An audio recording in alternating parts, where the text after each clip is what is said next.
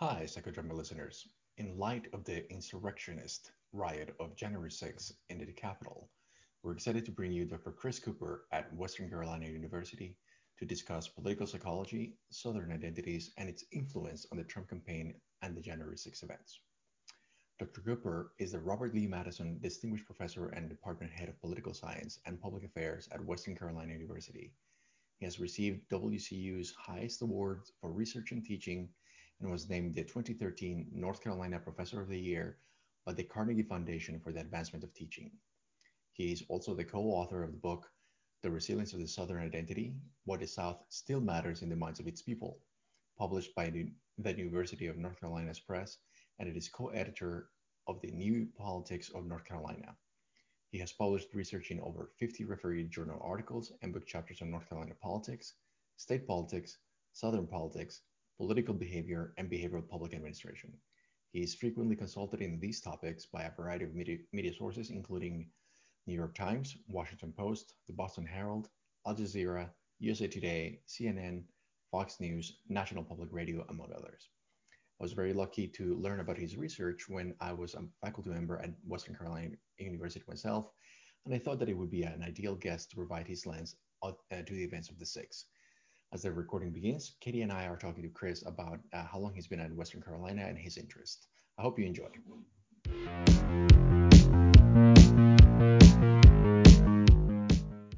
Okay, so yeah, so you've been to at WCU for 19 years now. Yeah, somewhere in that ballpark, 18, 19 years. Okay, so maybe you can we can start by telling you, no, you're you're a political scientist, but you're very interested in political psychology.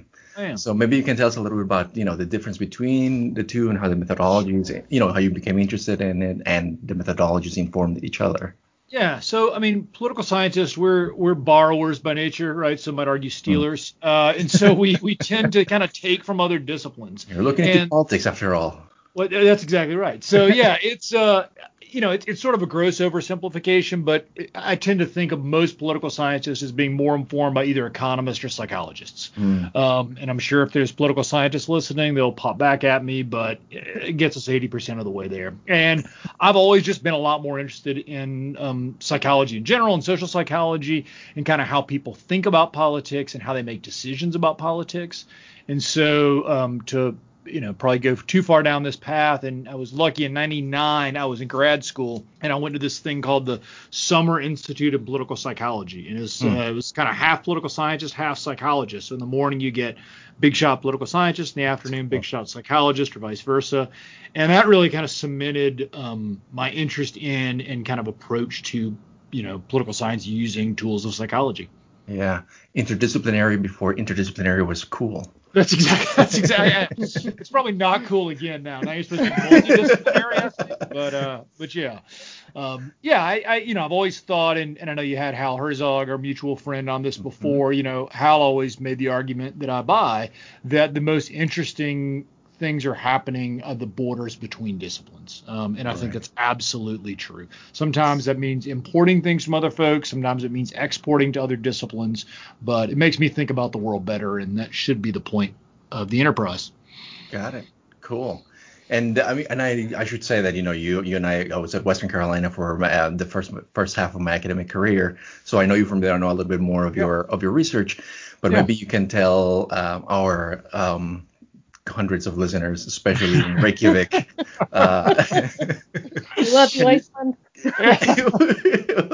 yeah, big takk fyrir to our friends in Reykjavik.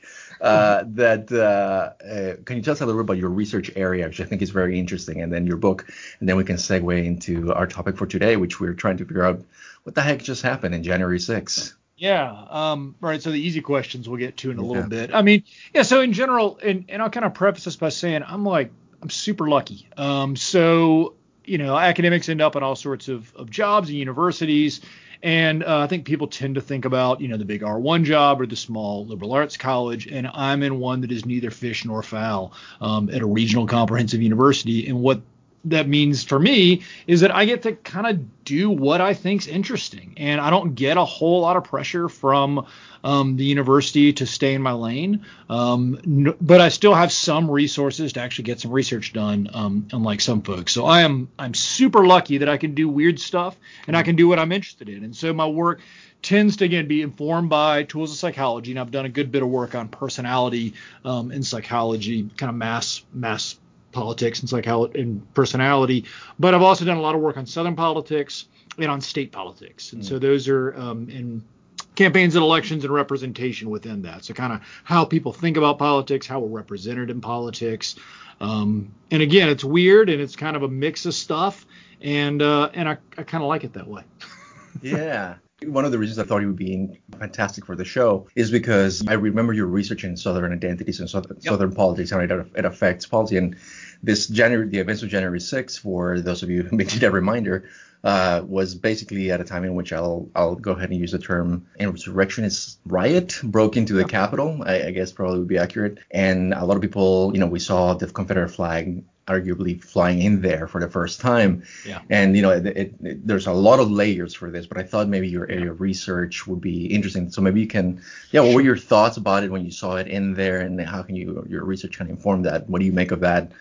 Um, yeah those politics, uh, giving support to Trump. Yeah. Um, so yeah. So the, the book is um, it's called The Resilience of Southern Identity. Um, so University of North Carolina Press put it out, and, and my pal Gibbs Knotts, um, who's at the College of Charleston, and I wrote that. And um, we try to look, you know, at why the notion of Southern identity has been resilient, has been stable. So you'd think it wouldn't be, right? So you know, we're talking. I'm talking from. Cullowhee, North Carolina. We got somebody from Fargo. We got somebody from Portland. The landscape in those places it kind of looks similar, right? You're going to find like a, a, big REI near. You're going to find, you know, some outdoor mall. um, and so you people said, ah, maybe regional identity will go away with the kind of homogenization of the landscape. And what we hmm. find mm. is actually the opposite. That in some ways, the more um, the external world changes, the more people want to hold on to regional identities, right? Um, and so that was the the puzzle of that book, and working on some other stuff now with some other folks connecting that to politics um, and a little bit more explicitly. And, and, we've also done some a lot of work on the Confederate flag um, and done some work more recently on Confederate monuments and public opinion of those and, and to what degree racial resentment is driving that. So anyway, all that is is kind of a backdrop. Um, and so the events of, of, of the sixth. I mean, the phrase, you know, everybody's trying to figure out what to call it. You know, was it riot? Was it insurrection? I tend to think it's it's mm-hmm. terrorism. Um, okay. So these are folks who were using um, threats of violence and in some cases violence um, to political ends. And mm. so I'm I'm far from a a terrorism expert, and I don't pretend to be one, but that's that is how I tend to think about this. Kind of fits the FBI, at least general outlines of the FBI uh, definition for sure. Exactly. Yes. Yeah, yeah. So, uh, you know, as I was watching that unfold, and you know, like a lot of people, I was, um, you know, kind of watching in real time. I mean, I was, you know, I was stunned, I was disappointed, I was dismayed, I was sickened, I was disgusted. All of those things wrapped up in one. And there's been some really smart, um, particularly historians, as much as I hate to say it, mm. uh, who have been writing um, about the connection to the South and the Old South. Um, Karen Cox at the University of North Carolina at Charlotte had a really good piece in the New York Times that I highly recommend folks read, um, and okay. and other folks as well. But, but yeah. I think Cox's work is really critical to this. We'll, yeah, and we'll link that to Great notes for sure. So yeah, I mean, so the you know, in seeing the Confederate flag, uh, it you know being carried across, I mean, such an iconic picture. And I had a couple of thoughts. I mean, one is um, you know disgust, like anybody. Um, but also, I noticed people saying this is the first time the, the flag has been in the Capitol. And I mean, that's sort of true, right, in, in terms of the insurrection. But if we think about the Mississippi state flag, uh, which has had, mm. uh, until very recently, the Confederate flag embedded within it. We mm-hmm. think about the Georgia flag until recently had the Confederate flag embedded within it.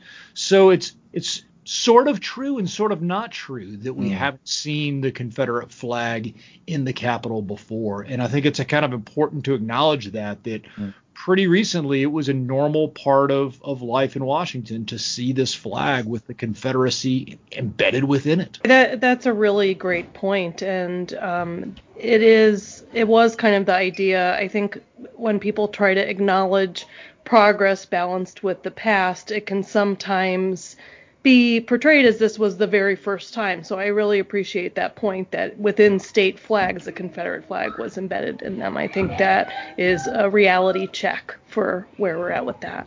Mm-hmm. Yeah, yeah, and you know we could think too about just Confederate monuments in general, right? I mean, many of those have been in the Capitol. We think about state capitals, and, and many still have Confederate statues in and around them.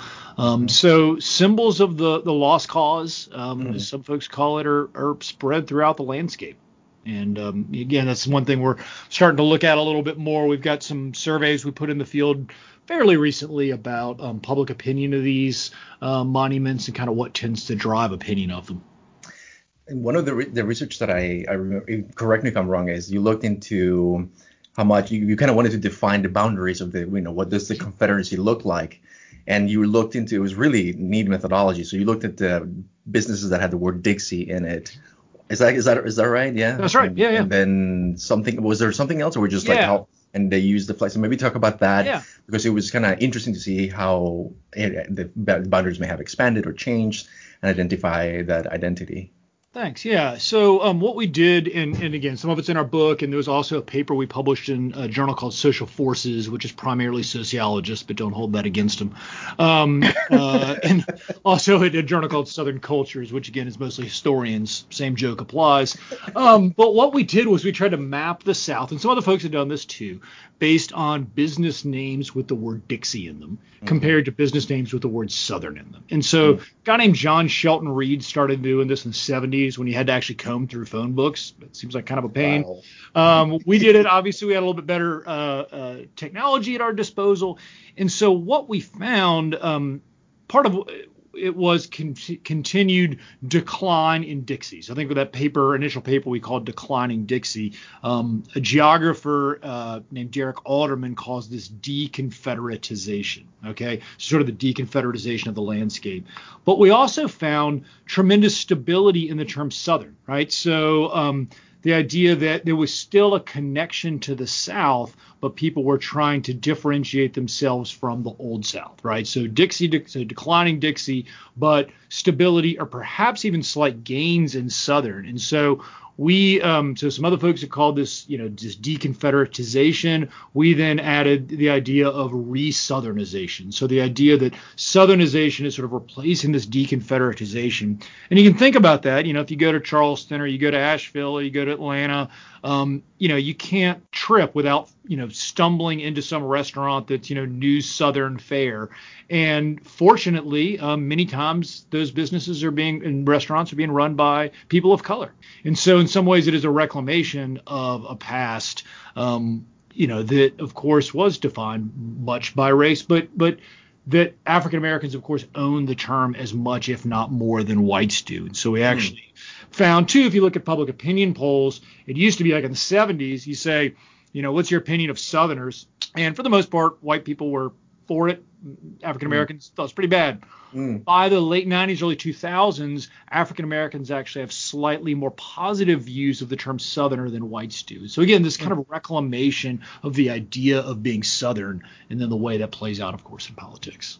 I, I got curious. I'm like, do you ever see uh, Confederate flags around Fargo much, Katie? Yeah, actually, I was going to say. So I grew up in South Florida, and then Leo and I met in Tallahassee at when we were in grad school at, at Florida State University, and I saw the Confederate flag um, growing up in South Florida, and it stood out a little bit more because you know the way Florida is. It's kind of northern Florida is has more of the southern identity and southern culture. South Florida has less of that, so it seemed kind of sometimes more intentional. Um, it, it stood out more. I'll just say that at, at, school. I didn't I didn't say that well, so I'll cut that out later and say it more beautifully. But no, basically. I disagree. thank you. So then when we were in Tallahassee, saw it quite a bit, and when I see it up in North Dakota or Minnesota it is a very different experience. It's more uh-huh. jarring to me because it's possible that there are people from the South who kind of moved up and those types of things, but it is often, I notice when I've driven through South Dakota and Minnesota, it is paired with, you know, Trump signage and, and those types of things. And I, it does make me wonder are these individuals who moved up from the south or mm. are they people in Minnesota and North Dakota that are di- identifying somewhat with this Confederate flag for other reasons mm-hmm. and so it does so I do see it it's it's rare but it stands out and um, I have seen, you know, um, some trucks drive by that have the Confederate flag waving and things like that. And North Dakota does have people from other areas move in, but there are a lot of people who grew up around here and kind of stayed around here. So it does hit me differently, I would say, when I see it here than when I was living in Tallahassee. And if I can just hop in real quick too, yeah. it's such a good um, point. And so you know, less less wonky academic studies, more like like you were doing, actually connecting this to, to real world. I was in teaching in Germany a couple years ago. Like I said, mm. I'm pretty pretty lucky fellow. And uh, I went on a run and uh, I saw a Confederate flag. Yeah, I think I've heard came, of this phenomenon. Yeah. Yeah. It's, so I came back to the class and I was just like, hey, help me understand this. I said, you know, I know what this means where I'm from. What does this mean here? And I'll never forget this.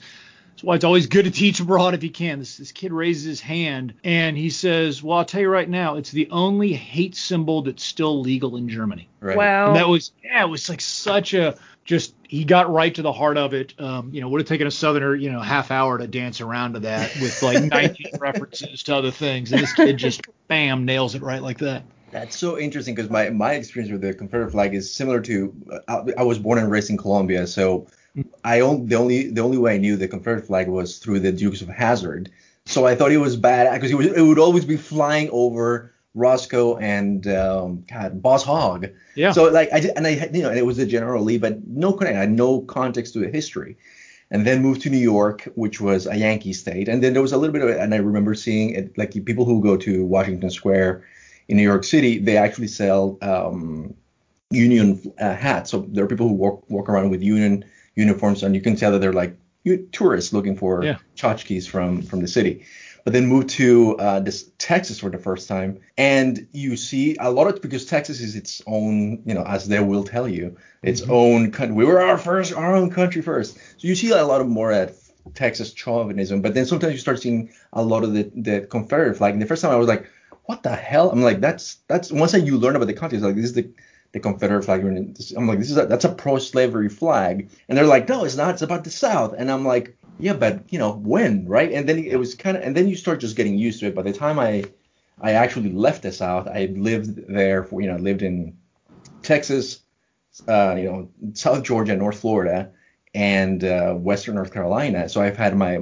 my buffet of the South, mm-hmm. uh, and and its barbecues, and mm-hmm. I and and I, I kind of learned to like under, understand why for some people it's like no, it's not about that, it's not racism without while they're missing, you know, whether you say you know intentionally or unintentionally, uh, the the history and what it may mean for other people. So it, it's so when I moved out and I was like, okay, no no no longer seeing that. One once in a while, it just kind of you see it and you're like, what the hell? Like you're not supposed to be here, kind yeah. of thing. Uh, and I, I, it, it is always, as, as Katie said, either married or I just assume he's married. You see it associated with the Trump flag, and it's it has been interesting to see how much. I wonder, maybe you can talk about how yeah. Trump has uh, his politics or the you know the the movement that he's tapped into it is is linked to kind of southern identities or the or you know the yeah. what the Confederate flag stands for, I guess. Now. Yeah. And and if you don't mind, real quick, I was just going to say, you know, part of the context for I think why and when I was in high school, I in South Florida there there was um, busing used to desegregate schools still. Mm-hmm. I mean, there were people who lived, you know, black people, African Americans who lived 20, 30 minutes away that were being bused in to make sure the schools were integrated. So when white students were having Confederate flags and they talked a lot about heritage, not hate, and that was a big thing, but it was not – necessarily perceived that way at all. Mm-hmm. And so this was something where there were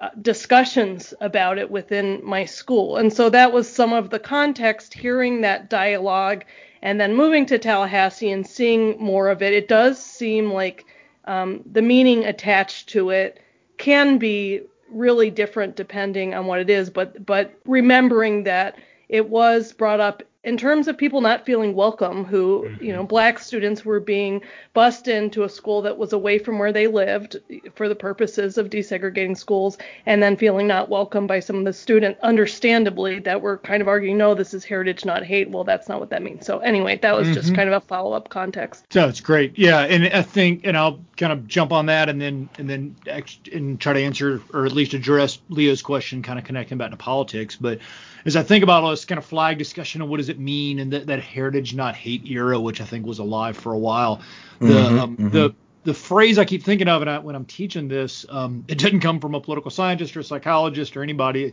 but Tom Petty, uh, the musician who recently passed away, is from Gainesville, Florida.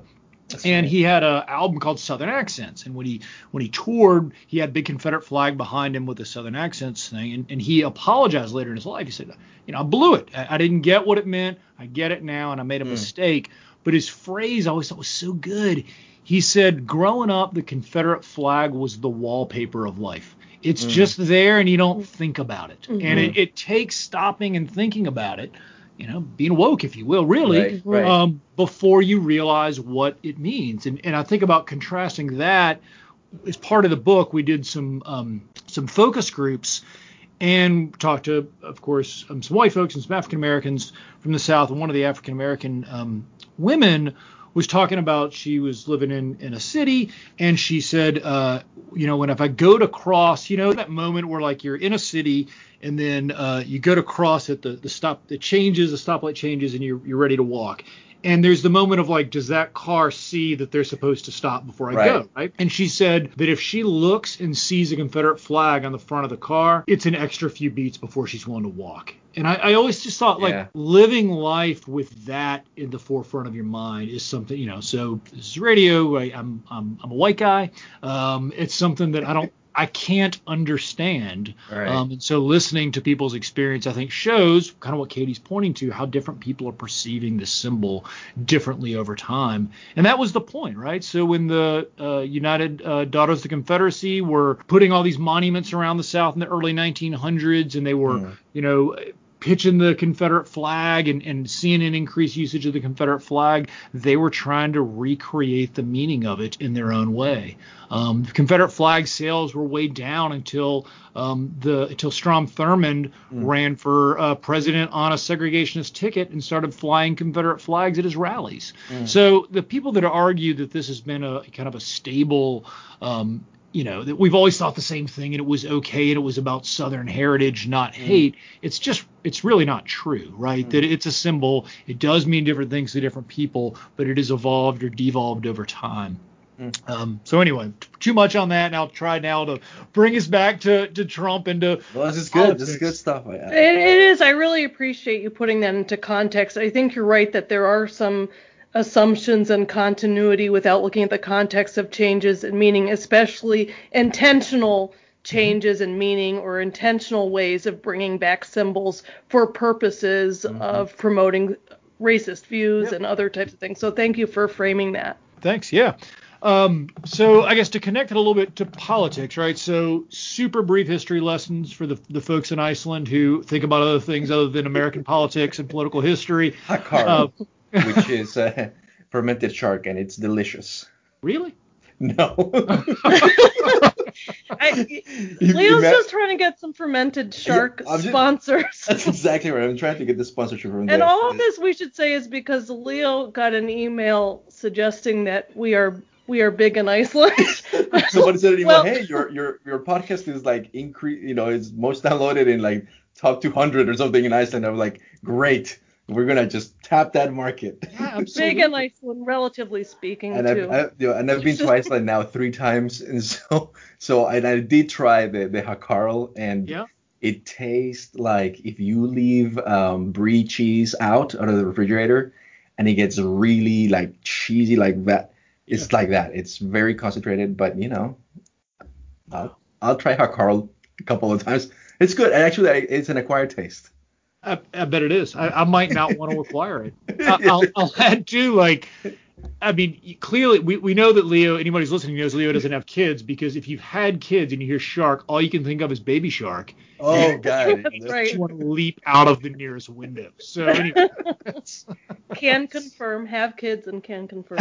Anyway, So, so, back yeah. to Trump. yes, back to Trump and uh, the shark metaphor could work. But anyway, um, all right. So if we think about what happened, and I think this is uh, kind of why Southern politics is is super important to understand. So the arguably the biggest story in American politics over the last hundred years has been the um, the transformation of the South from a one-party Democratic South to a two-party South, and then arguably to a Republican South. And so there's a lot of good books written about that. There's a great one called The Long Southern Strategy, written by Angie Maxwell and Todd Shields. It's an Oxford Press book. Um, folks should check out.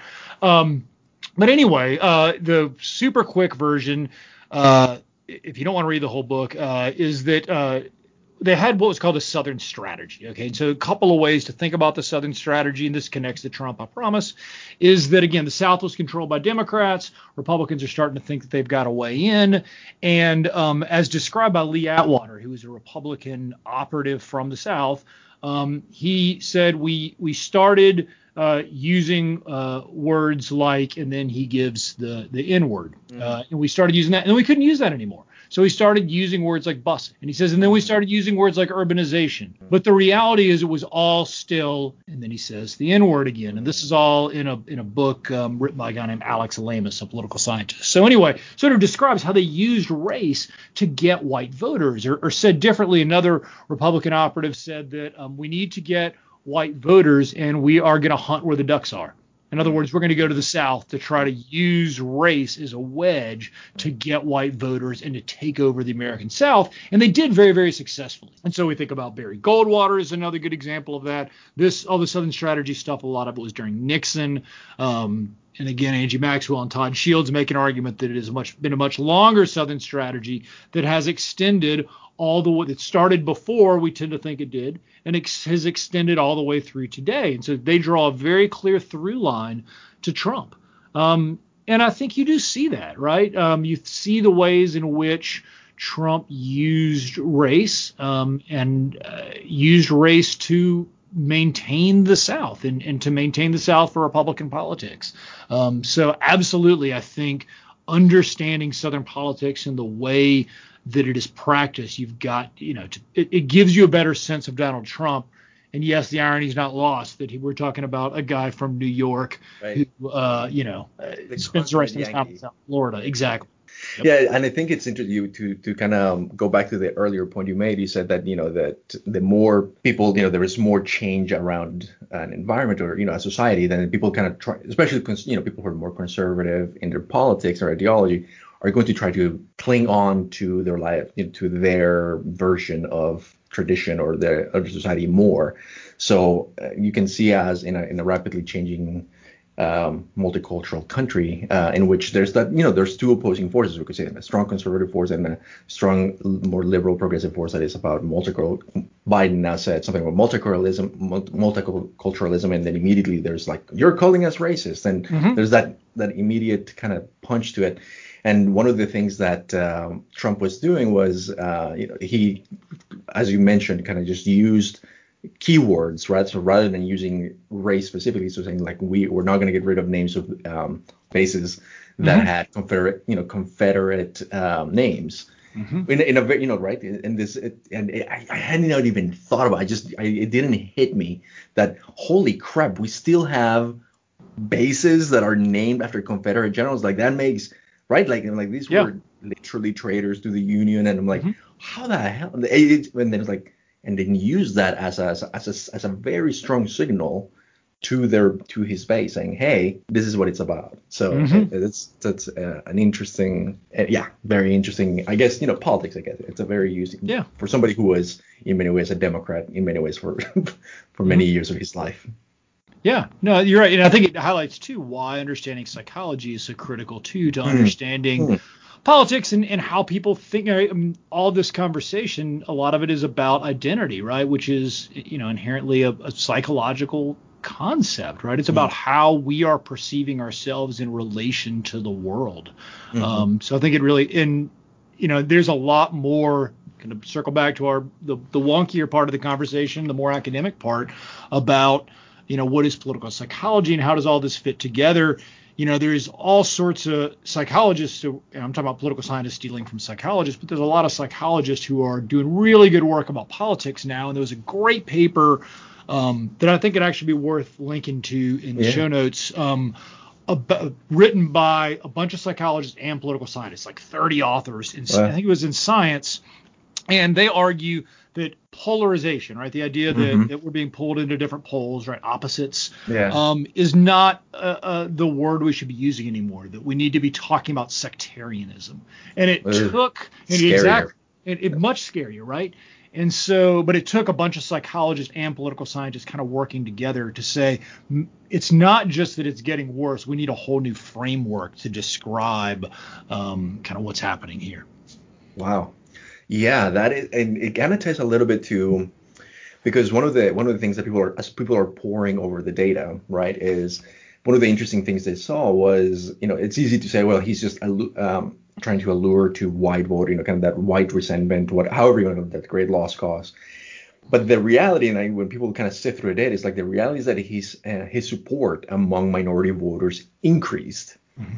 uh, and and I'll say as a Hispanic um, mm-hmm person. I was like, that was it kind of interesting, surprising, but yet not. You know, when people started explaining, you know, you know how his how Hispanic voters are a monolith, but still it was interesting to see that you know in 2016 his his support, you know, the the share of voters for Hillary Clinton that were Hispanic was higher. So people saw four years of Donald Trump and minority voters said, yeah, I want some more of that, and more people sign on to that. Mm-hmm. So you know, just saying to me, that's why the juxtaposition of the, the, the Confederate flag and its expansion geographically is really interesting because there are people of color for whom that uh, iconography does no longer represents racism; it represents something else.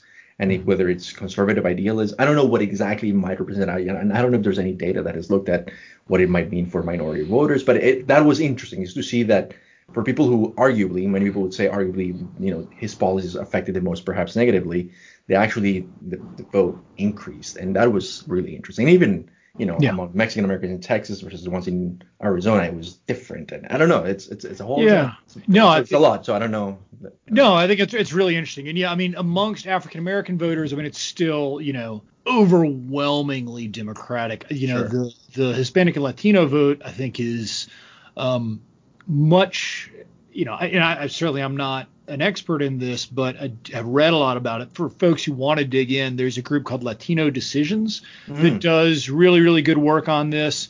And actually, a historian friend of mine at, at Western has a book, um, Western Carolina, sorry, has a book called The Latino Vote, and it's about the creation of the Latino vote.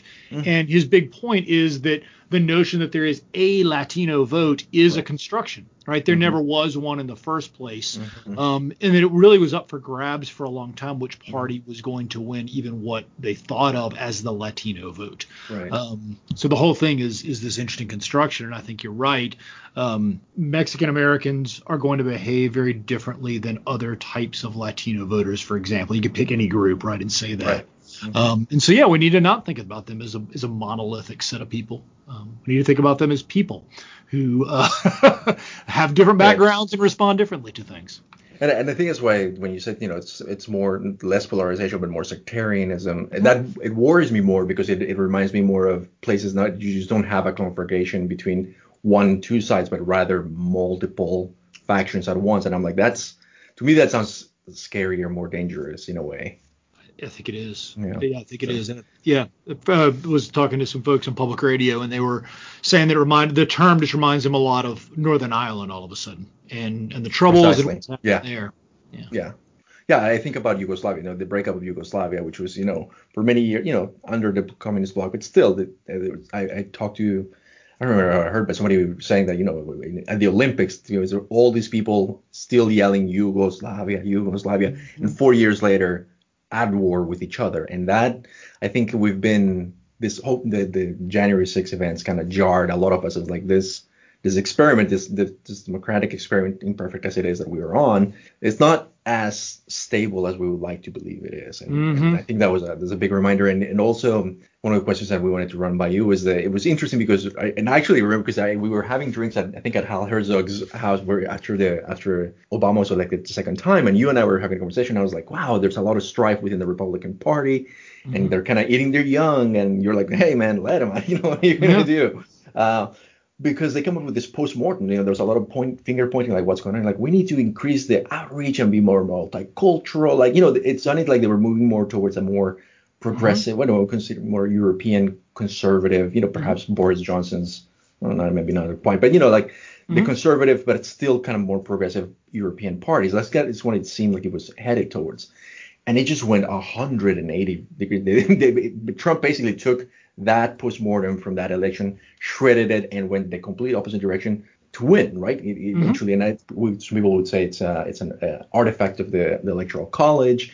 But I don't know. What what do you make of, of kind of that taking, you know, where, where Republican um, the Republican intelligentsia said they should go, and then where, where the actual populist wing went. Yeah. I mean, so yeah, they did. I mean, right, they had this postmortem and they said, hey, we got to be more inclusive. Um, my kind of quick story that I, of what I think happened is I'll, I'll, I'll tell you on the front, it's kind of boring. Um, my explanation. Good. boring. That's what it's like. That's what we It's- want. That's what you want. That really That's what we turns the for. This listeners on. really- This That's what keeps people in. that's how you're gonna go from Iceland over all the way to Greenland. So, um,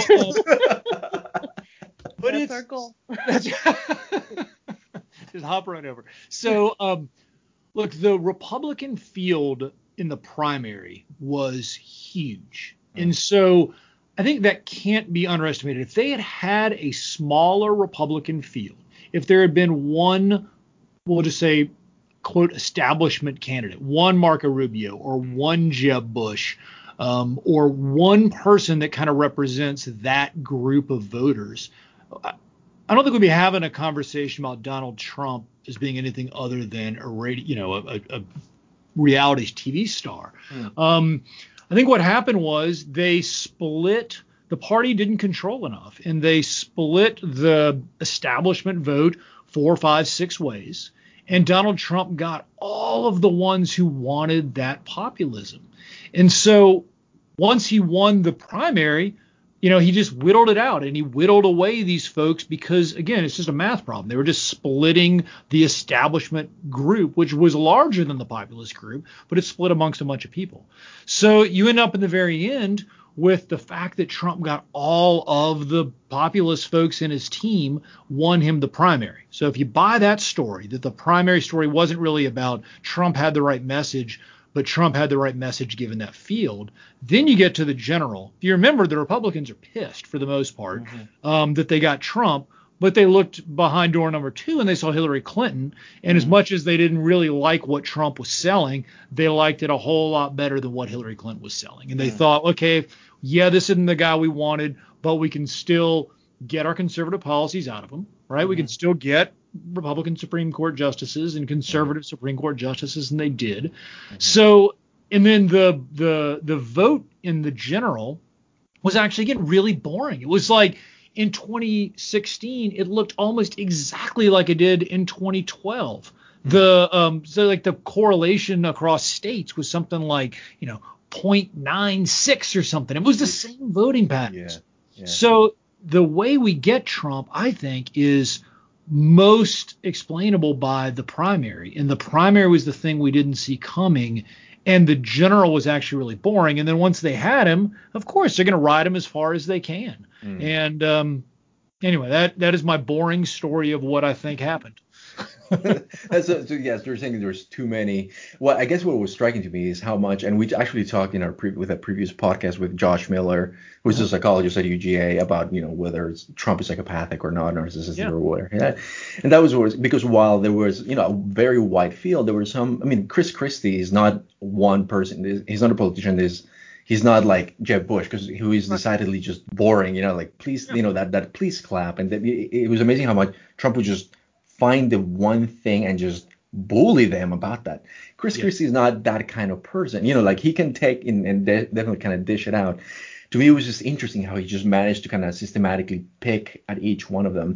And I think it's because neither Chris Christie nor any of any of the ones were as willing to be blatantly, openly, you know, kind of blow those whistles, those racial, you know, or Southern yep. identity whistles, as Trump as Trump was, and and I think that that's that may be part of the um, the reason because that Southern, you know, whatever it is that yeah. that, that Southern rebel identity, it has expanded throughout the Midwest and parts, you know, that kind of the, the flyover America. Mm-hmm. Um, that that's why he got as much support. He's like, yeah, this guy has no problems, and people they they'll tell you, and like they have like, you know, like fuck your feelings. Yeah. Like, like that, that cannot get more explicit as to what is it that it what that id that is uh, that he's appealing to. So it's really interesting. So I'm I'm really interested to to think what are your thoughts as to now that it's all you know this is a debacle yeah. and where where does the Republican Party go from here? You know I don't know. I mean it. You know Trumpism is not gone. Trump is gone. Um, well, at least for now. Mm-hmm. Um, mm-hmm. But Trumpism is not, and um, the Trump brand is still alive and well. So in North Carolina, Lara Trump, who is Eric Trump's wife. All right, so Oof. Donald Trump's yeah, exactly. Donald Trump's, Oof, Trump's okay. uh, uh, daughter-in-law is going to run for United States Senate. Or at Get least out. She's going to run for Senate. Oh, yeah, she's and she's not quashing those rumors. Now, it may not happen. We'll see, but wow it's real enough that people are polling about, you know, what are Lara Trump's numbers like in North Carolina. There wow. are rumors that Ivanka may run in Florida. That I did hear. I guess um, Marco Rubio. Yeah. So you know, we'll see if any of that happens. So you know, I don't know. It, it's hard for me to to understand. I was on a, sh- uh, a radio program in Toronto the other day, and with this guy who was a Republican strategist, Trump guy, mm. and uh, in the show, he argued that Republicans don't really like Mitch McConnell anymore. Mm-hmm, mm-hmm. So this is really interesting. So, I mean, this is a party that you know I think is is having to do a lot of soul searching. I don't know where it's going to come out. The one thing I do think I know is that we're not going to have a third party in America mm. is um, prominent in any way. Just the institutional structures don't allow it. Yeah. Uh, so it's going to just be a matter of how the Republican Party ends up sorting itself out. Mm. It's so interesting you mentioned that about Mitch McConnell because I have been um, I've been digging through the conservative Reddit, kind of just looking and seeing kind of what the temperature is in there. Um, and there's a lot of that. It, it, there seems to be a lot of people kind of just going back and forth, like they're pissed at, uh, at McConnell because he didn't give, you know, he put the, the kibosh in the $2,000 stimulus. Uh, and then they blame him for Georgia. And Georgia was lost because of this. So and then there's other conservatives, and there was like, since when are we the party of giving? Like that's not what we do. And then there's just like the very that populist wing. They're like, and Trump was behind it. He was like, hell yeah, give people money. Mm-hmm. Uh, and you know whatever you may you may say was was his intention behind it somehow now that everything's not, you know, the Senate is gone, House is gone, and the presidency is gone. So there are a lot of fingers to print. But I, you know, Mitch McConnell has been, if anything, a survivor of many things. So it'll be really interesting to see how who wins who, who wins out of this particular context. Yep. I don't know. And I'm curious. Okay. I, am curious about um, with Ossoff and Warnock winning Georgia mm-hmm. and Trump losing Georgia. Um, how does that fit in with Southern identity and kind of rethinking yeah. strategy and things yeah, like that? Yeah, great question. Yeah, great, great point. So, um, you know, I think one thing it may suggest is that there are multiple Souths, not one South, right? And we know there's multiple, you know, kinds of Southern identity. Um, so as we talked about, mm. right, you got African Americans that are increasingly identifying as Southern. So I think there may be multiple, there's multiple types of Southern identity. We know there's definitely, I think, multiple types of South. So how do we kind of wrap our head around that?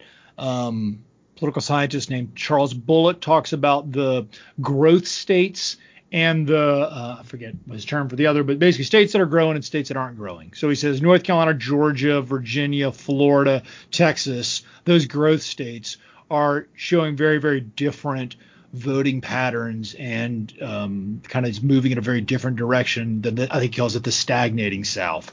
Um, your Mississippi's, your Alabamas, um, uh, Louisiana to some degree, Arkansas. Um, mm-hmm, mm-hmm. And so maybe there's something there. Um, on the Georgia piece, I mean, I think it's important to note that, I mean, it's critical. It's hugely important. The outcome matters. I'm not denying any of that.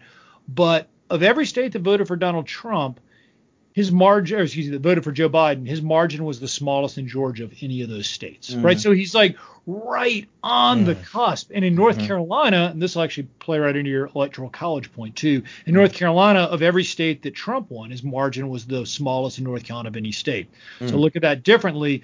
Georgia and North Carolina are more alike than North Carolina and the next most Republican state. It is only because we give all of our electors mm. to the winner do we say this state's red and this state's blue. The reality mm. is they're each one is on just opposite side of a razor's edge. Mm. Um, and so I think you know North Carolina, Virginia, um, Georgia, Florida, Texas are going to be you know swing states, purple states battleground states, choose your term, just don't call them a surefire win for either party mm. going forward. Um, and so, what does that mean for Southern politics? I mean, you know, maybe it means there's Southern politics plural as opposed to uh, mm. to singular, uh, which perhaps there were before as well. Um, you know, I think it's also kind of more thinking through racial voting patterns in these different places and even within states. So we know this is a fun one that always um, ticks a few people off. There's a book that just came out recently called Deep Roots mm. that argues that the places with the highest levels of Republican voting today are the places that had the most slavery. Hmm. They hmm. argue that this is it's not just a correlation thing. That their argument is, and read the book and decide for yourself, that it's causal and that this happens through this path of behavior, this what they call behavioral path dependence. So. Hmm you know, during slave times, you know, some white plantation owner passes these ideas back to their kid, to mm-hmm. their kid, and on down.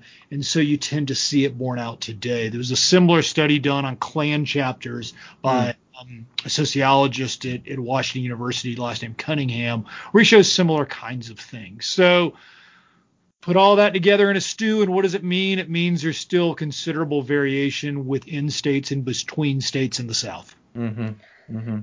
Do you attribute some of that change as well to Stacey Abrams was praised a lot and others who really um, pushed towards the get out the vote effort and have focused on disenfranchisement as affecting uh, mm-hmm. historical outcomes. What role do you see that playing going forward? Yeah, so that's a, a super important one. Um, so my goal is to tick off as many people as possible. So this is the one. All the conservatives got mad at me a minute ago. Now the liberals are mad at me off this one. Great. Uh, but wait till the thought's fully finished till you come after me. That's what we go for on psychodrama. Just irritate, provoke everybody. people on all sides, swirl up that drama. See, you had Hal Herzog on, so I assumed everybody left mad about something it's, there. Oh yeah, it's like we, we were trying to get a sponsorship from Purina, but that's that's that's out. Yes, and uh, yeah. Anyway, I'll I'll stop that one there. Um, so uh, so in the general um, election, not the runoff, but in the general, African American turnout wasn't actually up much over 2016. It was up some, but white turnout in Georgia, I'm sorry, was actually up more. So as of, so if you can sort of imagine the slopes of two lines, the the white turnout slope was steeper from 2016 to 2020 than the black slope in Georgia. Okay, so that's the part that's going to piss people off because they're going to think I just said Stacey Abrams doesn't matter, which I do not think is true. Um, but in the runoff, it turns out African American turnout was way up. And mm. so if you if you buy that the Stacey Abrams effect is primarily felt amongst the African American community, which is a debatable point, then uh, but if you buy that, then the the runoff showed greater um, Stacey Abrams effect, if you will. Mm. The Stacey Abrams variable gave you more uh, explanatory power in the the runoff than it did in the general. And to jump off into a slightly related point, since I'm now just evidently in random connection mode, um, the very notion that we have a runoff, I think people need to think through. Mm. Um, so, you know, they don't have runoffs in most of the country. They have it in the South and in a couple other states, I think including North Dakota, strangely enough. Um, and the reason is it's a vestige of the one party Democratic South, and it was put in essentially to continue to drive out the African American vote. So the notion that there was a runoff in the first place is pretty much a uniquely Southern politics phenomenon, um, kind of reinforcing again how much you know the past is prologue, um, or at least still matters. Mm-hmm. Yeah, like I think like I have a bunch of questions related to that. So what, you know what I mean? Like, so one of them is is the yeah as I think about this, how you, you mentioned you know the the split between the southern you know the different souths there are, and I do because I you know being from Dallas, well being from Dallas, having lived in Dallas for a while, and it, it Dallas is a very different place from Western, you know, Asheville, North Carolina, and then an hour west of Yep. Asheville, Cullowhee, North Carolina, where Western is. I mean, it's it's almost night and day, uh, and Dallas itself is just an urban, you know, mer- just a concrete jungle. Uh, and you can see that, you know, southern identities, but it's very international. There's multinationals. There's that, and then you, it gets increasingly homogeneous and also localized and regionalized as you move further into rural areas. So that's the other point people have made is that maybe the, the new South or the, the southern identities are more drawn um, uh, among uh, across uh, urban versus rural areas. And I, I can that for for me that that resonates. And then the states that are benefiting more from you know ExxonMobil headquarters and or Dell or you know whatever you know pick pick wh- whichever multinational is there versus Mississippi who's just kind of puttering about in Alabama and they're just kind of and they're continue vestiges of you know the kind of the, the old old old South. Uh, so I'm curious as to you know that may be Yeah. a part of it. I don't know if there's a way to connect that. Uh, yeah, no, absolutely, and I think the um, the sort of the, the Chuck Bullock idea of the stagnating South and the growth South. Um, I think that's exactly what you're seeing. Those are the exact types of examples.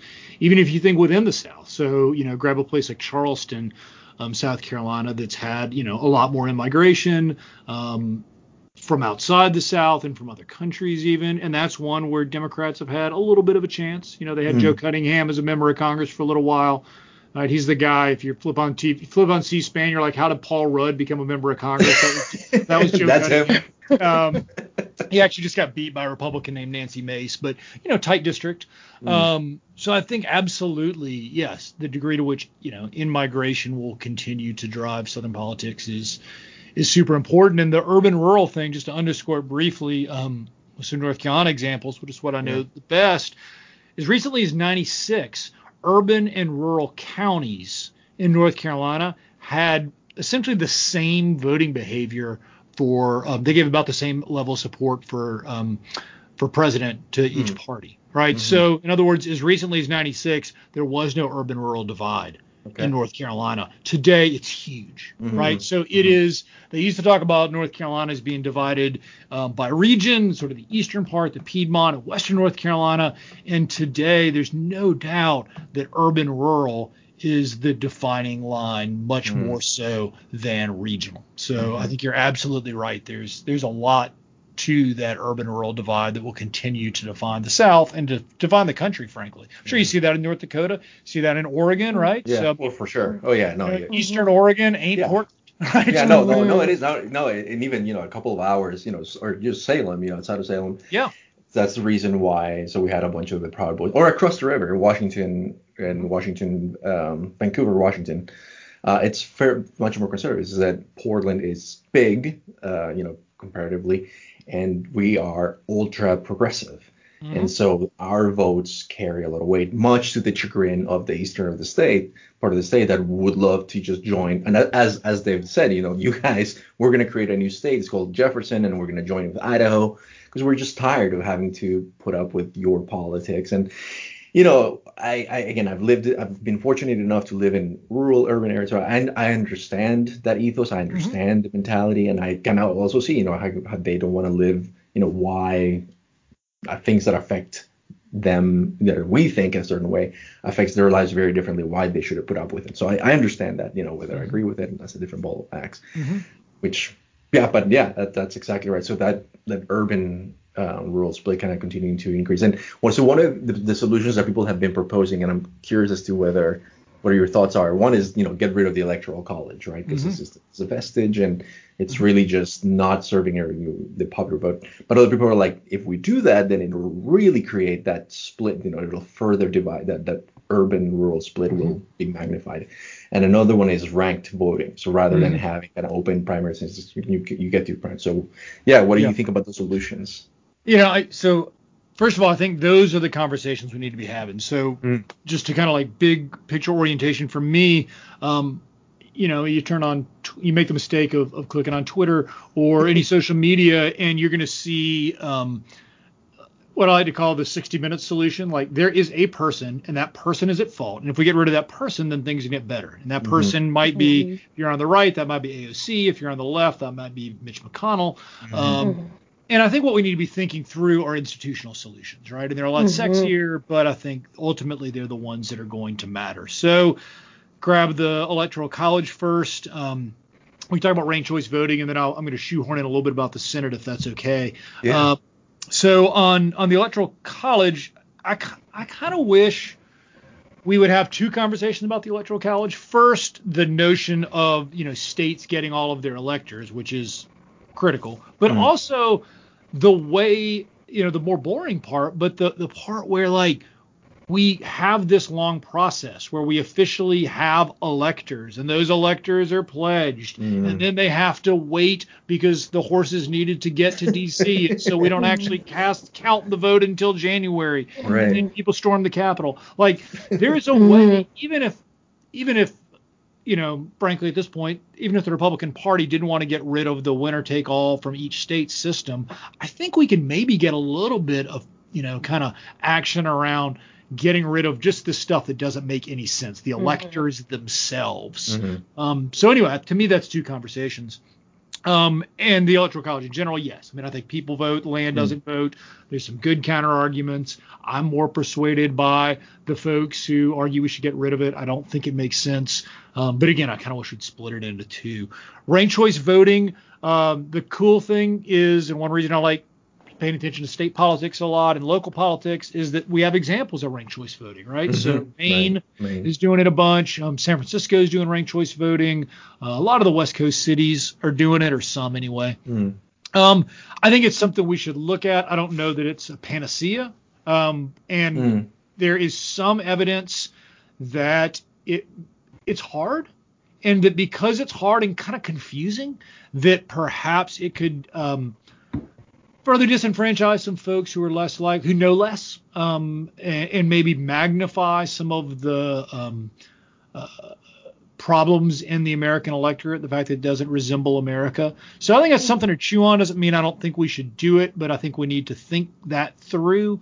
Um, and it's certainly possible, and I've made similar arguments other places, and very smart people who support ranked choice voting have popped back at me and said, yeah, but if everybody did it, we'd understand it. It's a mm. fair point but that's the conversation we need to be having. And then mm. the third one that I'll shoehorn in is, you know, our United States Senate is the most malapportioned legislature in the world. Mm. So as much as I ain't a fan of the Electoral College, if you told me I can make the Senate more representative or I could get rid of the Electoral College, I would make the Senate more representative, right? So right now, California and Idaho mm. Or North Dakota all get the yeah. same. They get two members, right? Mm, uh, mm.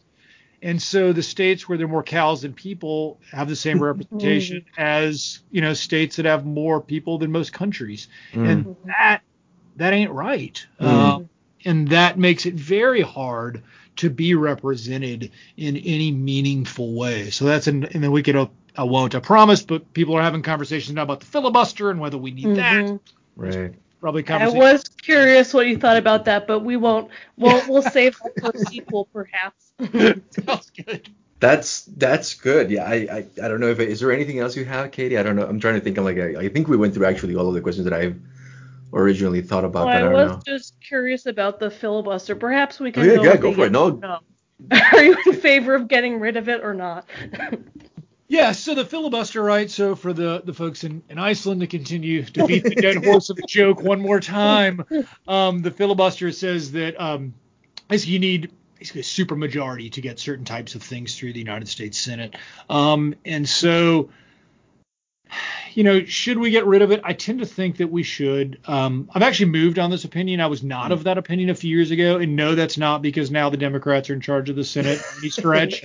It's, At least it's, that's what you're telling yourself. It is. That's It what your is metacognition tells you. It's not because Um, of that. it is. Uh, you know, I, just the more I read about the the sort of racist roots of Mm. the filibuster, the more I'm convinced. You know, I certainly don't study the filibuster, but folks who uh, who do and spend their lives studying this, I think, are pretty uniform uh, in you know their condemnation of the filibuster. Uh, I also think the Democrats should be careful uh, what they wish for because the Democrats will not be in charge of the Senate forever. Right. Um, my guess is in two years the Republicans will be again. So if the Democrats get rid of the filibuster, they need to be doing it because they think it's the best thing to govern us in the long run, not because they think it'll get them the goodies in the short run because they'll get God in two years. Mm-hmm. Mm-hmm. Do you do you have a prediction of what uh, you know? Because again, I if you were to ask me after the Obama second election where Republicans would be, I really thought it would be like a more Mhm. more honed in on the economic messages and trying to figure out kind of like a Bush, a compassionate conservatism. Because I think that his he definitely got more Yeah. votes and he got reelected, right? Yeah. Uh, and so I thought that that's that that would be the direction they would be going and they did not. So I, I'm gonna, I'm gonna, I'm gonna not make a prediction as to where they're going next. But I'm wondering whether you, you, you and your people in who are swimming in these waters, what are you guys' thoughts? You as know, to conservative publics will be. You know, I don't I don't know. I mean, there's a little bit of this that's normal, right? So Mm. as I evidently is like the book club podcast. I'm just gonna keep suggesting random books. Right? No, that's great.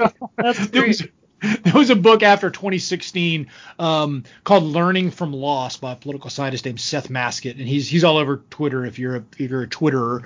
Um, and uh, anyway, the point was after the 2016 election, Democrats were doing a whole lot of soul searching, and so he writes about in very smart ways about the process of that soul searching. So the notion that the losing party is trying to figure out what their future looks like, that is normal, um, right? So we need to recognize that. At the same time, what happened January 6th is not normal, and um, recovering from a Trump presidency, I think, is going to look very different for the party.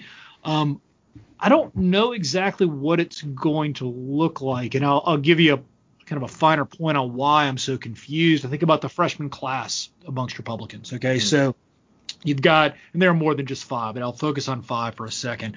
Um, so Madison Cawthorn in Western North Carolina, Marjorie Right. Taylor Greene in Georgia, and Lauren Boebert in Colorado. Yeah. Um, All Q adherents. Well, you know. Or, right, they've at least flirted with it, um, Yeah. and and certainly are, are you know the big Trump fans, right? And, and they they want to take down the establishment. They, um, if we think about the real fault line in the Republican Party not being on ideology right now, but perhaps on whether you you know where you stand on the these institutions, they're Mhm. anti-institutionalist, right?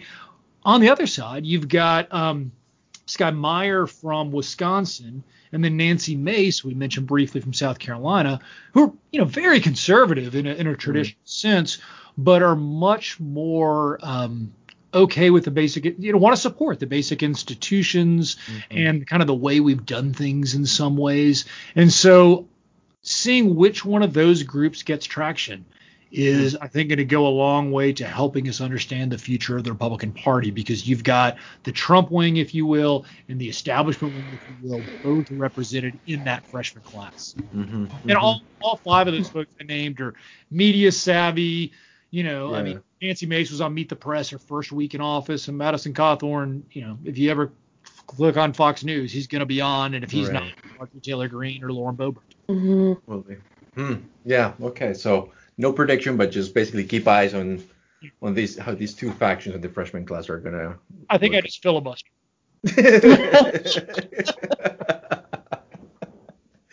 All right. Cool. Well, it is now almost 11:25. I don't know if there's anything else, any other points uh, that you like, or Katie, do you have any other questions or anything else? I do, but I actually I don't want to take more of your time. This has been really, really fascinating, and I appreciate you taking your time to talk to us today. I, I really learned a lot and appreciate your perspectives and your book recommendation. And Yes, that okay. book, yeah. And by the way, that book again from Dr. Chris Cooper is The Resilience of Southern Identity. available at uh, every fine bookstore that you might Amazon, etc., etc. And, and can people yeah. follow you on Twitter, Chris? They can. I'm at Chris Cooper WCU. So yeah, feel free to give me a follow and uh, try to not uh, you know write too many nasty things to me. And if you're flying to Iceland, uh, Icelandair is the airline of choice. That's right, it is Icelandair. Uh.